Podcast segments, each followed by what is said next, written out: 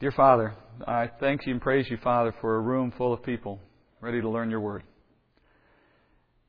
Father, you've given it to men so that we might know you and know your Son and receive him into our lives. And we in this room have done that, Father, as we've confessed your name and believed in our hearts. Father, I do pray that now the real work begins, if it hasn't already. The work, Father, of turning us more Christ like, to not simply uh, witness to him, but witness by our life.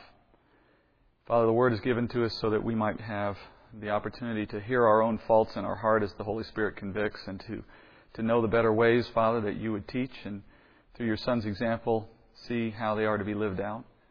I pray, Father, that the teaching I do tonight would reflect that purpose, that we would not be puffed up by what we learn, but, Father, we would be grown up by how it changes us. And uh, like all the Scripture, Father, I hope that it would give us an opportunity to be better equipped for the ministry that you have set before us in whatever way we are to serve.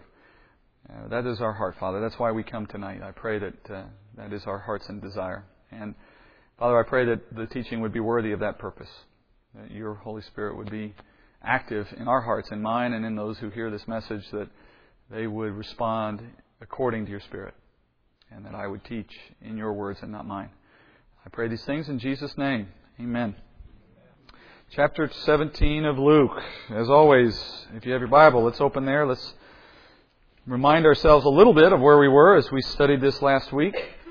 Uh, I won't give you a lot of background. It was hopefully fresh in your mind. But last week we ended 16 and then began 17.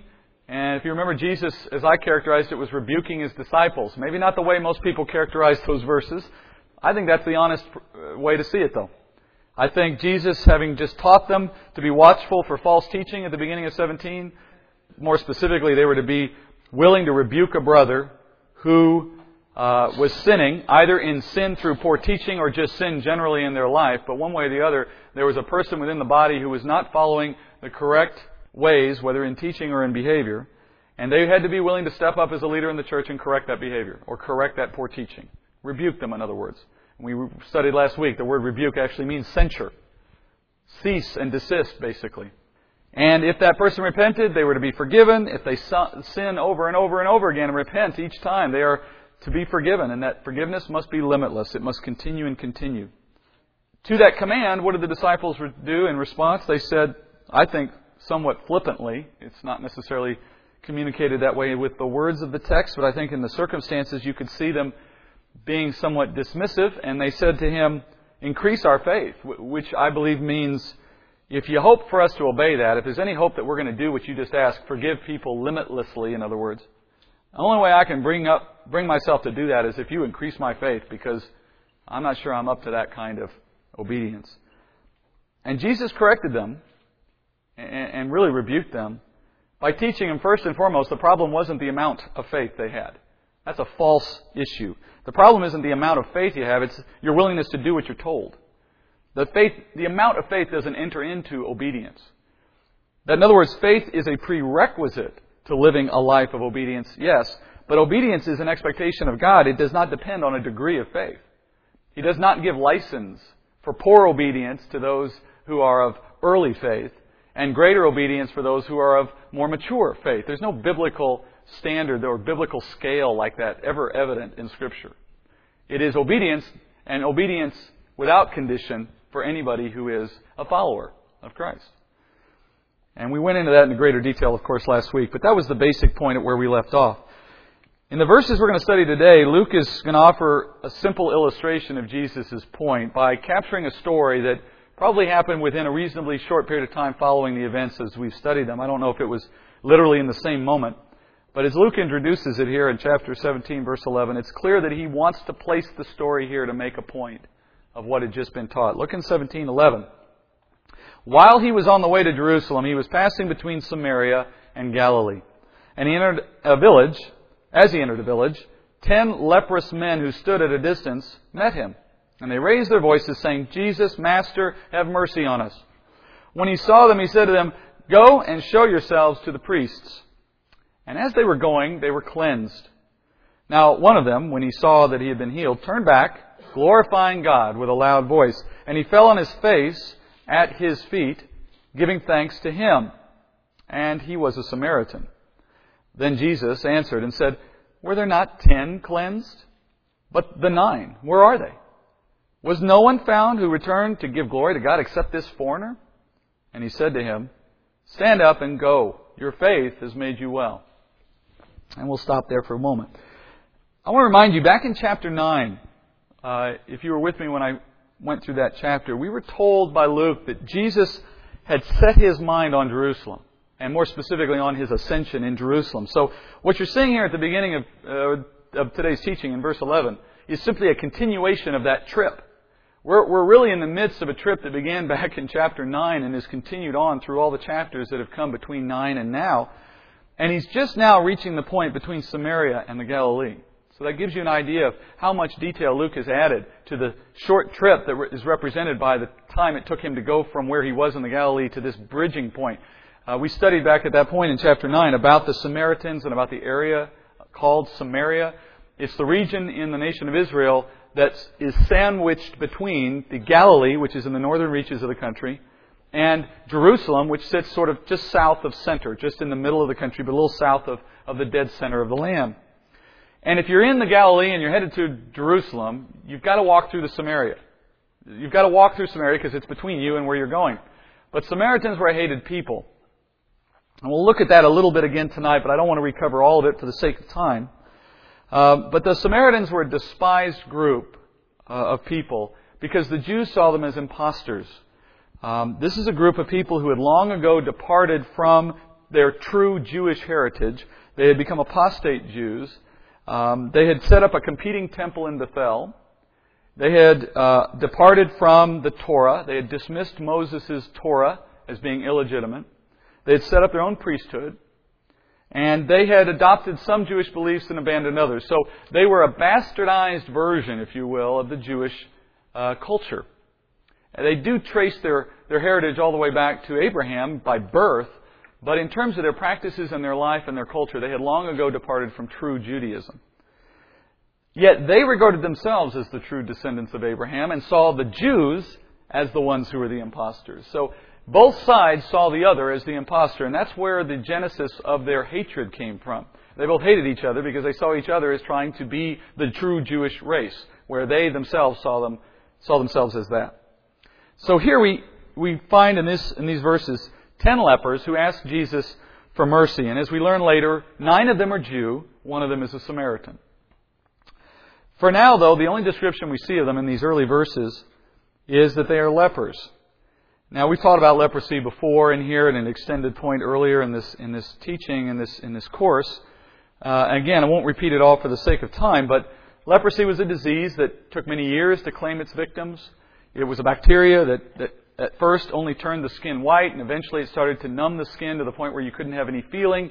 And that lack of feeling meant you would injure yourself without knowing it. That would turn into cuts. The cuts get infected. The infections eventually get gangrenous, and that's how you would eventually see body parts falling away from the body. It's because of the infections that result from a lack of feeling in the body as this disease takes its course, removing the feeling sensation in the body. So it was progressive and it would go through stages. At times it would be contagious, and at times it wasn't contagious. It would come and go.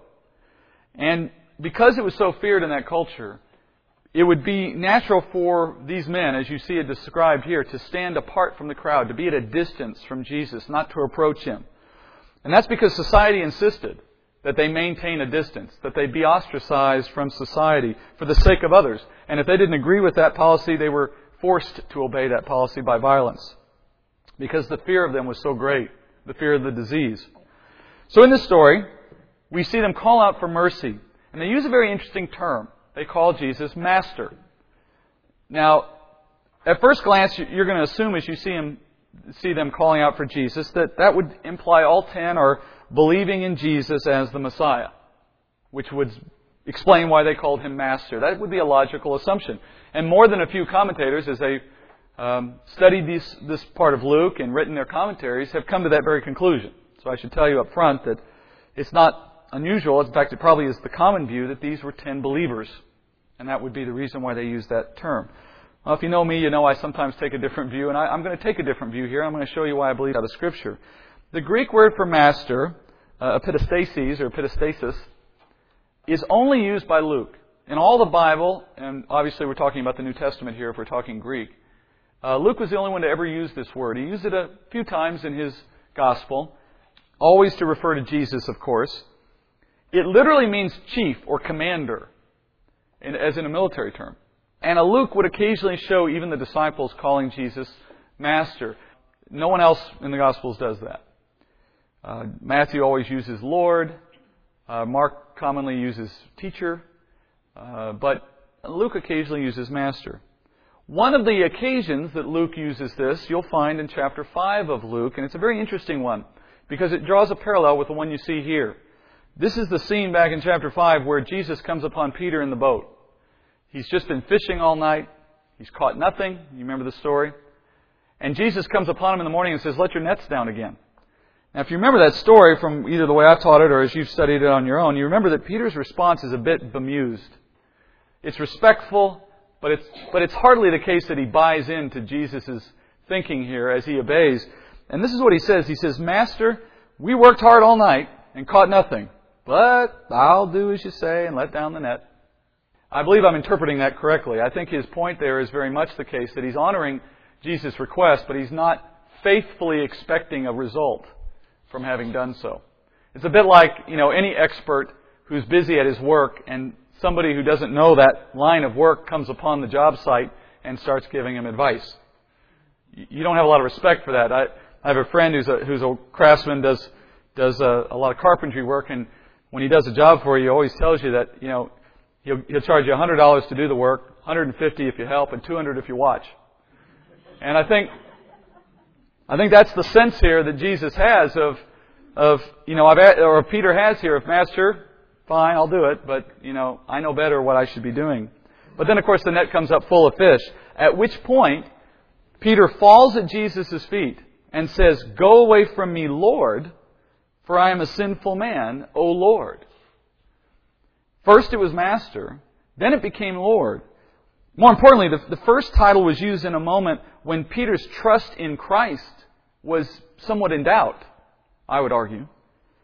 But his use of the term Lord came as part of a moment where there was obvious repentance and worship of Christ as God. And a recognition of him as such. And the intervening moment between those two circumstances was a miracle that proved Christ's deity. At least to, to, G, to Peter it did. So now in this example, we learn a, I think, a useful insight that we can apply here. These lepers begin by calling Jesus Master. And it's clear enough by the way the word's used in Scripture that master can have a wide range of meaning. Even just the definition in the Greek, it's, it, even though the, the disciples would occasionally use it, it was probably a common term in the day, and it, it generally was just a term for respect, or a respectful term for anyone who was in authority. Like we might say, sir. It was a respectful term. So calling Jesus master, I would argue, doesn't necessarily mean that the person using the term has a true faith in him as the Messiah. Remember, a lot of people have respect for Christ. Good teacher, wise man, you know, man of peace, whatever, whatever, whatever. But if you press them to actually answer the question, was he God in the flesh? You won't find them coming back with a positive answer. So it's one thing to have respect for the man, to consider his teachings, to listen to him and so on, and to come to him for healing if you think he can provide it. It's another thing altogether to see him as the Messiah. Remember, Jesus himself teaches in Matthew 7:22 that on the day of judgment there will be those who call him Lord, Lord, using the very term Lord, in fact. And yet Jesus will say he never knew them. Which simply proves that you can use the title. That doesn't mean you have to believe all that it suggests. That's simple, that's simply evident. So the lepers call out Master, and Jesus' response to them is this. He says, Go present yourselves before the priests. Now, why would Jesus make that request? It's a bit odd, wouldn't you think? It's, it's almost uh, without connection to the moment. It doesn't seem to apply in the moment. They ask for healing, and he says, Go show yourselves to the priests. Which would mean they're in the region between Samaria and the Galilee. They're at least 40 miles from Jerusalem. So to show themselves to the priests means walking all the way to Jerusalem. Now maybe the Samaritan would have walked to Bethel, but regardless, it meant going somewhere other than where they were. It meant a long journey. Start on your trip.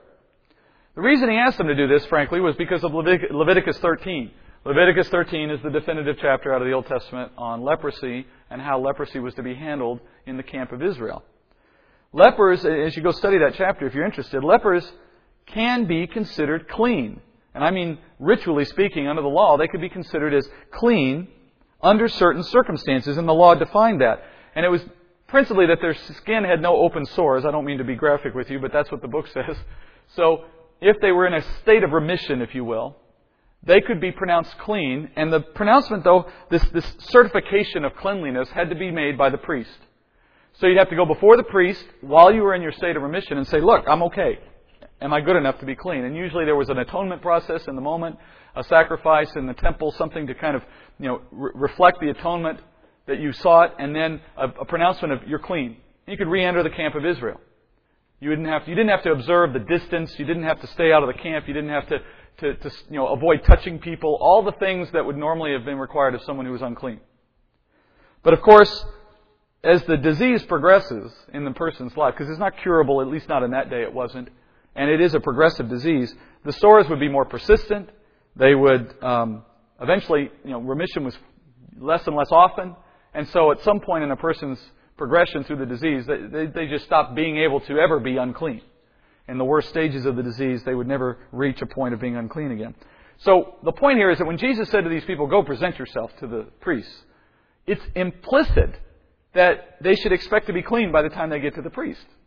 I mean, you don't present yourself to the priest while you're still in a state of uncleanliness because he's just going to look at you and say, I'm sorry, you're unclean. So the only reason you go is if you have some expectation that when you get there, you'll be clean. So they understood what he was saying. In other words, they knew that he was saying, I'm going to heal you. Start moving, start going to the priest so that they can declare you clean. And sure enough, they do that. At this point, we're told, one of the ten a man that Jesus calls a foreigner, turns back and gives glory to God. Now, I think by the way it's phrased in the scripture, if you look at it carefully, it seems evident to me they didn't get very far. There's no evidence about how far. That's not really germane to the story. But the point is, the guy didn't get all the way to the priest, be declare, you know, declared clean, and then walk all the way back. It's evident that he stops. He doesn't persist in going to the priest. He immediately identifies the fact that he's been cleansed, that he's no longer leprous, and in that moment, he gives glory to God. More than just giving glory to God in the moment, he turns around and seeks out Christ again, finds him, and continues to give thanks to God at Jesus' feet. Does that remind you of the story out of Luke chapter 5? Just a little bit. While this scene goes on, we hear Jesus ask a rhetorical question. We know it's rhetorical because he answers it for himself. Um, a friend of mine used to say it this way it's a rhetorical question, and he didn't expect anyone to answer. Where are the other nine? He asks. Where are the other nine? That's a really interesting question to me. It's a really interesting question because he asks this question in such a way that suggests that coming back to give him thanks was a test of sorts. That that was the right thing to do. Now I've heard, this is where I depart from some of the commentators, because some of the commentators say that what he was pl- applauding here was the man's obedience to come back and give thanks. And what they say, what the ones I read say, is that the other nine are no less faithful followers of Christ. They're just not getting credit for having been thankful enough. And that this man is getting applauded for being thankful. That the issue here is one of being thankful. I completely disagree with that. And here's why. If you wanted to be 100% obedient to Christ's word, what would you have done? Gone to the priests. If obedience and respect for Christ's word was really the issue here, you keep going. But it's clear enough by how Jesus responds here that he's not happy with the fact that the other nine don't return. Is it not the case? Is he not, in your reading of the text, suggesting that the other nine are at fault for not returning? Though he told them to go to the priests. So it's evident by his response that what he was happy about was that one didn't go to the priest, but rather came and gave thanks to him. And the nine who continued on were in some way doing the wrong thing. Well, how could that be? And then to add insult to injury, he refers to this man as the foreigner. We know that in the text itself, we're told this man is a, is a Samaritan. Uh, the word foreigner here, allogenes, or genes, allogenes, it, this is the only time in the entire Bible this word is used. One time and one time only. Here it is. Uh, it literally means of a foreign race, not of the same race. Which, can, which goes together very well with the thought of Samaritan. That's how Samaritans were viewed To the Jew, remember, Jewishness was a race. Not just a culture, not just a nation, not just a border, but it was a race. A race comes that came from Abraham. And he's declaring this man to not be a legitimate member of the Jewish race any longer. He is an illegitimate member. He's a foreigner. The scene is interesting here, therefore, in that he is not only citing the fact that this man did the opposite of what he told him to do, and yet he did the right thing, but it's interesting in that he is pointing out to the crowd the only one willing to do that was the foreigner. So we need to understand why this is so significant to Jesus and what he's really trying, what, what Luke, I guess, is really trying to show us through the capturing of this scene. Remember Peter on the boat. One moment he's calling Jesus Master but doing it in a dismissive way. The next moment, Jesus performs a miracle, and in that miracle, Peter quickly changes his tune, and he falls before Jesus, calls him Lord, acknowledges him as Lord. In other words, whatever Peter may have thought of Jesus before the miracle, it is obvious enough that once the truth was revealed, Peter knew how to respond. He knew that standing before God meant doing what he did. Recognizing his own sinfulness, his own unworthiness before God, and uh, in a worshipful stance acknowledging who God was. He let all his pretense drop and he acknowledged God in Christ. Now, here we have ten men who, in part, are following a similar pattern, yet only one of them completes the pattern and praises Christ, giving him the honor, an honor reserved for God. And so I would argue it's apparent that this man is a faithful follower of Christ. Jesus himself acknowledges. He says, Your faith has made you well. No doubting that this one is a faithful follower. So that leaves us with the other nine to wonder a little bit about. Look at what Jesus says to this man in verse 19. As I said, he, he says, Your faith has made you well. Now, this statement makes no sense if Jesus merely means your faith has made you physically well. This statement makes no sense if that's what he's saying. And I'll tell you why. Because the healing's already taken place. The healing has already taken place. That's why the guy returned. Because he had been healed. So I don't believe this statement is talking about a physical healing. I think this statement is talking about a spiritual healing. This is equivalent to when he has said in other cases, your faith has saved you. Or your sins have been forgiven. Your faith has made you well, in other words, spiritually speaking. A foreigner willing to receive the Messiah while Jews reject him is effectively the message here. Now, let me show you some evidence for that. The best evidence uh, of this difference, I think, is found in Jesus' command to the group and what it means that you followed the command as the other nine did.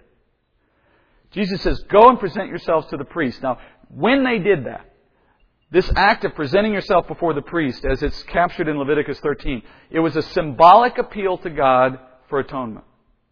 If you didn't already know this, I've taught this before, but, but leprosy is a classic picture in Scripture of sin. Some might argue that God even permitted that disease to enter the world so that he might have a picture to use in it to communicate the nature of sin, the way it pervades our body, the way it grows worse over time, the way it cannot be healed externally, the way that it begins to corrupt and deaden our senses to the damage of this world. It's a very, very good picture of leprosy, uh, of sin. And similarly, the fact that it can be cured only by a, a miracle in their day a washing clean, if you will, is another picture of how God alone can do the work of salvation in a sinner. So it was a symbolic act to come before the priests and ask for a, a, a pronouncement of cleanliness. I mean, in that moment, it was an earthly illness and it was ceremonial cleanliness, absolutely. But they pictured a spiritual disease called sin and a spiritual cleansing of God through an intercessor, the priest. Under the law, the intercessor was the priest. So, where did the nine Jews go after having been cleansed? Well, presumably they went on to the temple, they presented themselves before that priest, and they were declared clean. They went before Levi priests, who mediated a law of Moses. And they worshiped there, presumably, because they didn't recognize that their God was already present in their midst in the form of the Messiah. So they persisted in following the old way, oblivious to the fact that the new way had already entered into their world. On the other hand, the Samaritan, who had been cleansed just like them, may have said to himself, Why do I need to go before a bunch of men who intercede on behalf of a God who's already arrived in person? Why do I need to have some man in a temple with a, with a law that's been replaced by a new covenant declare me clean when the true God has made me clean in the ultimate sense? Now, I don't know whether this man understood all these implications, and it's probably the case that he didn't. But he didn't have to in order for God to use this situation and his behavior to educate you and I through the scripture about what's really going on right here. I think Jesus is making a point to the Pharisees and to the disciples in how he reacts to this man to teach that the king has arrived, the kingdom is in their midst, something he's been saying repeatedly. Yet the ones who were intended to receive that kingdom, the Jews, in other words, had turned their back on the king and were persisting in the law, persisting in the old way, whose purpose was never to do more than simply point you to the new way. And yet the new way came and they persisted in the old. Nine men who had been cleansed by God Himself in person continued to go to priests in an old temple to worship a God in that way. Now you could say I'm wrong and that they were believers and they were simply confused. Fair enough. But I find it interesting how Jesus responds to their lack of returning in comparison to how he responds to the Samaritan. You can draw your own conclusions. Finally, he makes the point, of course, that this is a foreigner. Remember as we started the chapter 15? Jesus was being received by sinners and tax collectors, we're told. Now by Samaritans. And yet being rejected by a church or by, by a culture that was supposedly looking for him. I think that's also implicit here, the point being that the Jews would reject him, the Gentiles would receive him. Now, from this brief lesson, the Pharisees, we're told, begin to question Jesus about the coming kingdom. And let's look at those verses, verses 20 through 25. Now, having been questioned by the Pharisees as to when the kingdom of God was coming, he answered them and he said, The kingdom of God is not coming with signs to be observed, nor will they say, Look, here it is, or there it is. For behold, the kingdom of God is in your midst. And he said to the disciples, The day, the days will come when you will long to see one of the days of the Son of Man, and you will not see it. They will say to you, Look here, look there do not go away, and do not run after them. For just like the lightning, when it flashes out of one part of the sky and shines to the other part of the sky, so will the Son of Man be in his day. But first, he must suffer many things and be rejected by this generation. If you're wondering why the Pharisees started in this conversation, I, I, I don't think it's hard to see how they would have drawn a connection to what just happened and that might have prompted them to ask this question because I think it's natural for them to jump to the topic of the kingdom here for several reasons. First, you got Jesus himself, who just mentioned the kingdom on a number of prior occasions in the chapters we've been studying. Presumably in the last few days or weeks, it's been a constant topic that's been coming up. So it's on their minds. That's much, that much is true. And then secondly, the situation they just witnessed, the, the one with the lepers, could have easily triggered the question because the leper here is praising and worship, worshiping Jesus as his Messiah. So he's making a spectacle of himself right there in the middle of the crowd. That would have naturally prompted the Pharisees to ask sort of a sarcastic question, um, sort of a question that was more than more of a test than a, an honest desire to know something. And so they see the man acting as if Jesus is the Messiah. Of course, that would mean the kingdom is here if he were the Messiah. So the Pharisees say, "All right, so tell us when is this kingdom coming?" That's how I think the Pharisees approached the moment. And then you can see how Jesus answered them. He basically dismisses their question. I don't think he even gives them an answer if you really look at the details of what he said. He says to the Pharisees, the kingdom isn't going to come like you expect it to, or the way you assume it's going to come.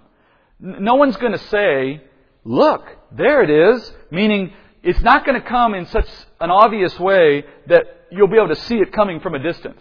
Its arrival won't be so easy to find, so elaborate in its arrival that people will be able to point it out and say, hey, look, and draw attention to it. If that's what you think, Pharisees, if you're, if you're assuming I can't be the guy you're waiting for because the kingdom hasn't shown up in the spectacular way you're expecting it, well, let me just tell you, that's your problem. It's not going to appear in a way that draws attention to itself initially. Its initial appearing will be subtle. It'll be under the radar, so to speak. And then Jesus makes the point that the leper himself was basically witnessing to earlier. He said, The kingdom is already in your midst. It's already here. Isn't that ironic? They ask when it will come, and Jesus says, It's too late, it's already here. Let me tell you, folks, if you're, if you're asking how will I know when the kingdom comes, and then God responds to you by saying, It's already here, that's a bad thing. That means you missed it. It means whatever you're looking for, you're looking for the wrong thing, and you got to get that right fast because you may miss it altogether. And obviously, the Pharisees had missed it, um, which is all Jesus said to them. If you look at the content of what he says, he stops at that point. He doesn't give them any more. So he doesn't answer the question effectively. They asked, How will we know when it's here? How will it come? And he says, it's just not coming the way you think. It's already here. Done. But then we're told Jesus begins to teach the disciples on the kingdom. He does this quite commonly, right? He, he gives something to the, to the Pharisees, but very little, short of just admonishment. But then he'll turn and begin to give the real instruction to the disciples. How did that happen in the moment? Was it such that he walked aside where the Pharisees couldn't hear it? I don't know. Maybe it was separated in time. One moment with the Pharisees, later he, he talks to the disciples. Could be. Maybe they heard it all and they just didn't understand it because the Holy Spirit didn't enable them to. Jesus tells them in this ominous way, as I see it, that there's going to come a day when they're going to long to see the very thing that was in their midst at that moment. Which is to say, the Son of Man, the Messiah. What they had then, there would come a day when they would long to see it again. This is the latest attempt, I think, by Jesus to clue them in on the fact that he was going to die and leave. Now, he says it plainly at the end. But this isn't the first time. He says in chapter 9, 22, back in Luke 9, he had said this The Son of Man must suffer many things and be rejected by the elders and the chief priests and the scribes, and be killed and be raised up on the third day. But for, so far, this hasn't made the impression he's wanted it to make because it's not getting through. In fact, for the most part, it doesn't get through until after the death. He's giving them this insight, but it's really insight for a later day. And it's not making its way through. And so when he says here, that there's going to come a day when you want to be in the midst of the Son of Man, but you're not going to be able to. He won't be here. That in itself is a stunning statement if they could have appreciated it, because they're not expecting that. Remember, the thought is the king comes, the kingdom is entered into at that moment, and it's over with. This idea that there's an intervening period of waiting is a completely foreign concept to them, and it remains such all the way until he dies. When that day comes, after Jesus has died and left the earth, the disciples, he says, are going to wish they could have him back in their presence. We know that feeling. That makes perfect sense. But there's a danger in that desire. And that's his warning here to them. When you want something bad enough, your desire can turn into impatience. And impatience can become the motivator for you to follow the wrong thing. Because you're wanting so much for the thing you want to happen that you'll look for it even where it's not. Even when it's not there, you start to see it and you start to follow it potentially and you're following the wrong thing. So Jesus knows that he's going to depart. He knows that they're going to want for him to return. And so he gives them this logical warning. He says, when you're there wishing that I was there and then someone comes up to you and says, oh, he's here, look, it's this man down in Puerto Rico who's telling everyone he's Jesus. I don't know, where's this guy lately that, you know the guy I'm talking about? Some, where is it? Florida? Maybe he moved to Florida. I don't know. Got, Okay, well, it doesn't take me more than 10 seconds to know that is not Jesus. But more importantly, Jesus says, never accept that. Never. If anyone claims to be Jesus, never accept it. No one can claim to be Jesus and be accurate. And you're saying to yourself, well, what happens when the real guy shows up? He answers that question with the next series of verses. He says, the Son of Man will have his day, his future coming, in other words, and that day will be obvious. It will be like lightning coming out of the sky. Bright, brilliant, attention grabbing, obvious. You don't need to worry about having to look closely to find him. You're not going to have to worry about missing him on that day. There is so, there is no chance anyone in the world will miss him on that day. So the point is, until that day, you are not to accept anyone's claim to be Christ because it cannot be true.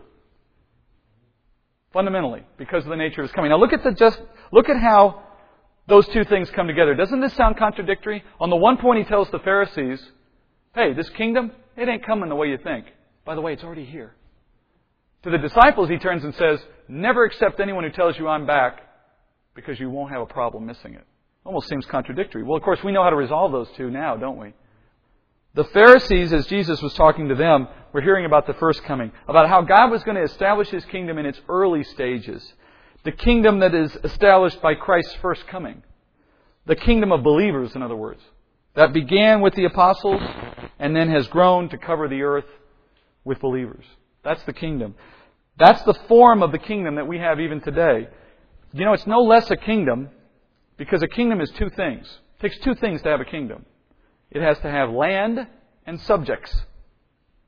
I can go buy a piece of land out in Bulverde claim it as my own, stand in the middle of it, and call it my kingdom. And to me, I'm right. To the rest of the world, I'm an idiot. I may be anyway, but that's another story. So, the point is, it is not a kingdom if there's nothing to rule over. So a kingdom has to have subjects. On the other hand, a kingdom can be people, but ultimately it's not a kingdom in any physical form, in, in a tangible way, until that group of people is centered somewhere and collected and borders are established and then you have the kingdom complete, both the land and the people together. So as we speak, even today, and in the time Jesus spoke these words, God is building His kingdom. He's doing it one believer at a time. So what He's doing essentially is He's starting with the subjects, not the land. What Jesus and the, what the Jews and the, and the apostles themselves considered the process to be was get the land and then bring the people in. The difference isn't the process, the, the difference isn't the end state, the difference was the process. God says, I'm going to start with the people, and then I'm going to give them the land.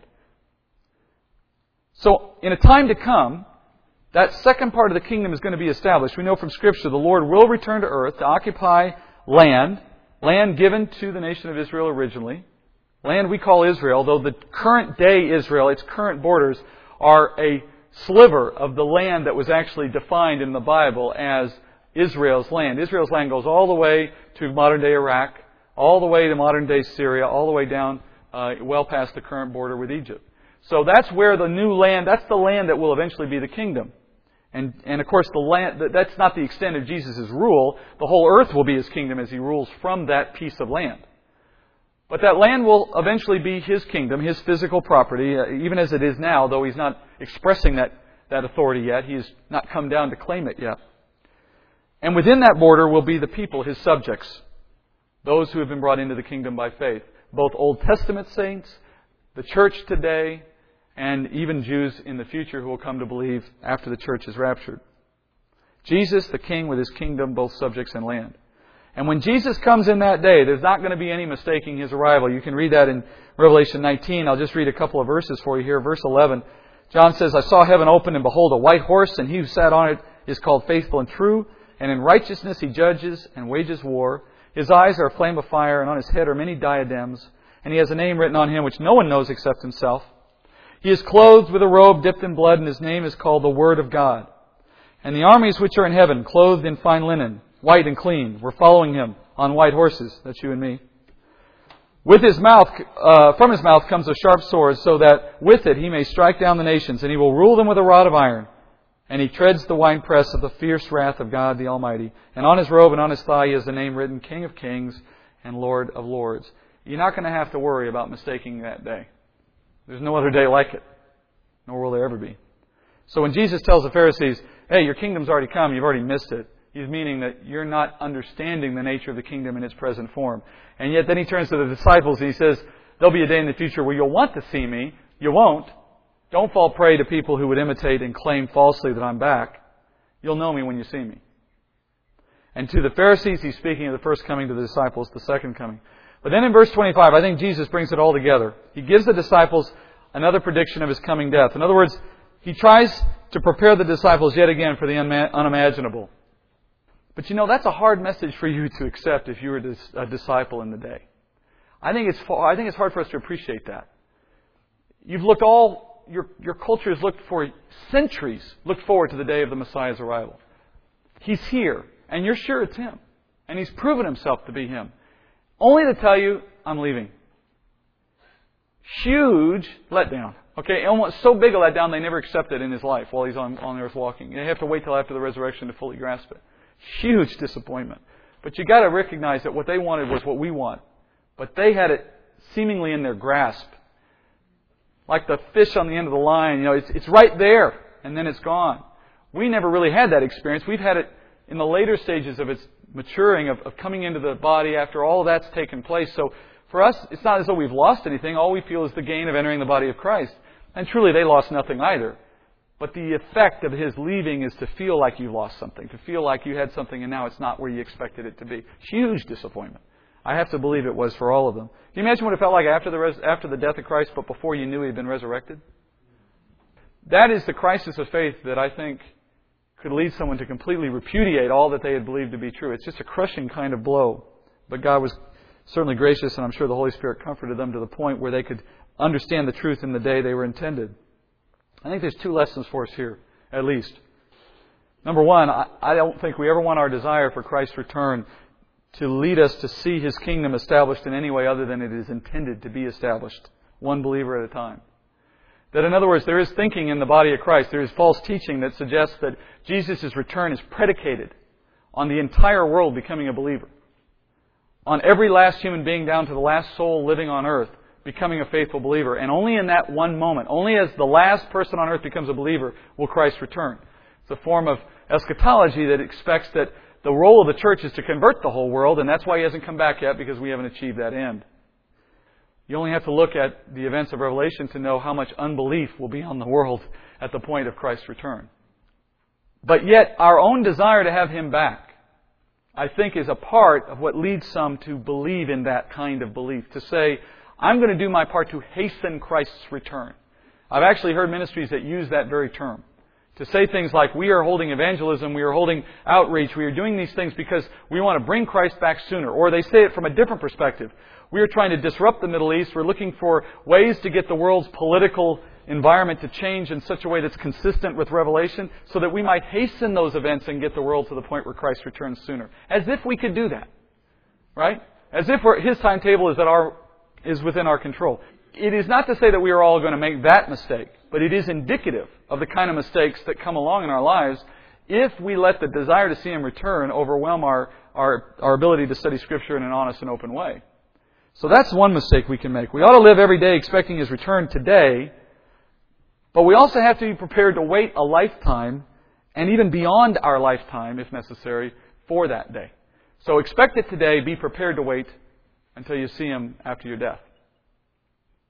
Secondly, if we are all now subjects of this king, if in other words, the kingdom is already in place by virtue of our entry into it as a subject, though the land has not yet been claimed, then that means that while we're waiting for our future king's arrival to claim that land, we are still obligated to live under the rules and expectations of that king and of his kingdom. Do you know when you're outside this country as a U.S. tourist traveling abroad, you still have to pay your income taxes. You know, you're still under the laws of this country as a citizen in any way, even if you're traveling abroad. And as Scripture tells us in Hebrews, we are wanderers in a, in a foreign land, in a country that is not our own. It's in that sense that we are subjects to another kingdom that is yet to actually come in physical land form on this world, but we are no less subjects of that kingdom. So we are no less obligated to the king and to his decrees and to his expectations. And remembering, of course, that one day He will be here, we will all answer for what we did with the time He gave us while He was gone. So, what kind of subjects are we? Maybe the last question. And are we ready for His return tonight? You know, that question I used in that survey I mentioned in my Sunday class, where it says, if you knew Jesus was coming back in 12 months, what would you do personally with those 12 months? It's a trick question, by the way, because no matter what you tell me, I get to turn around and tell you the scripture says we're to live each day as if he's not just coming back in 12 months, but next minute. So whatever you put on that form, I have right to ask you, why aren't you doing it? So the real question is, are we living like he's coming back right away? And the answer for most of us is probably no, or at least not to the extent we should. Right? So, are we the subjects of a king who is promised to return, who is trustworthy to his word, and therefore we have every expectation to see him return, not if, but when? And therefore, are we living accordingly? That's the message I believe that Jesus is placing on the disciples. It's not just to let them know he's leaving, but to explain to them that he is returning in a way that will be obvious for them. Let's go to prayer. Father, I'm grateful that as Jesus explained these words to the disciples, he was caring and thoughtful. Caring and thoughtful, Father, in, in such a way that he could help them understand that while he had to go, it was not the end of the story. He would return. That is the promise, Father, of the New Testament. That is the promise and the hope that we all rest in, Father, to know that you will return. We will be with you one day. For some of us, Father, it will come because we leave this earth and greet you. But for, perhaps for some of us, Father, it could be that we are here and He comes to greet us and returns us to His time with the Father in heaven. Father, we look forward to either way. However you choose, Father, to return or have us return. We look forward to that day. Father, let us be loyal and faithful subjects in this kingdom that you are building. Subjects, Father, who hear your words and obey them. Subjects, Father, who proclaim the goodness of their King. And subjects, Father, who do their best to live like Him here and now so that He might be seen here through us. Father, we pray we would be uh, inspired by the Word tonight, by the power of the Holy Spirit to do those things. And Father, I pray that as we continue this study, you'd continue to pour out a blessing on us for the faithfulness of this small crowd who would come and study in this way.